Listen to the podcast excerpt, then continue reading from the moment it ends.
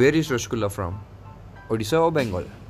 Why speaking in Hindi is not prevalent in South India? How does it feel to live in a dry state? Thanks to India's diversity, it's difficult to understand the perspective of a different Indian state.